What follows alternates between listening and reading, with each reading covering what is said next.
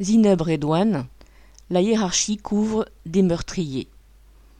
Zineb Redouane, une Marseillaise de 80 ans, était morte après avoir été touchée à la tête par une grenade lacrymogène lancée par un CRS lors d'une manifestation de Gilets jaunes en décembre 2018, alors qu'elle fermait ses volets.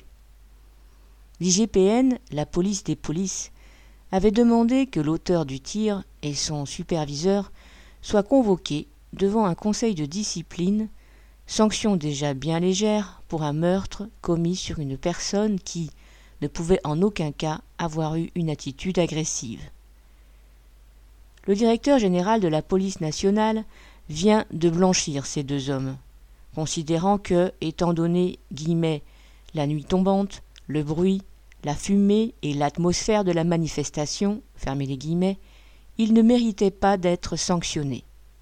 Ils devront juste faire un stage de formation continue. Devant le verdict du DGPN, on n'a entendu aucune protestation de Darmanin, pourtant toujours prompte à s'indigner du prétendu laxisme de la justice face aux petits délinquants.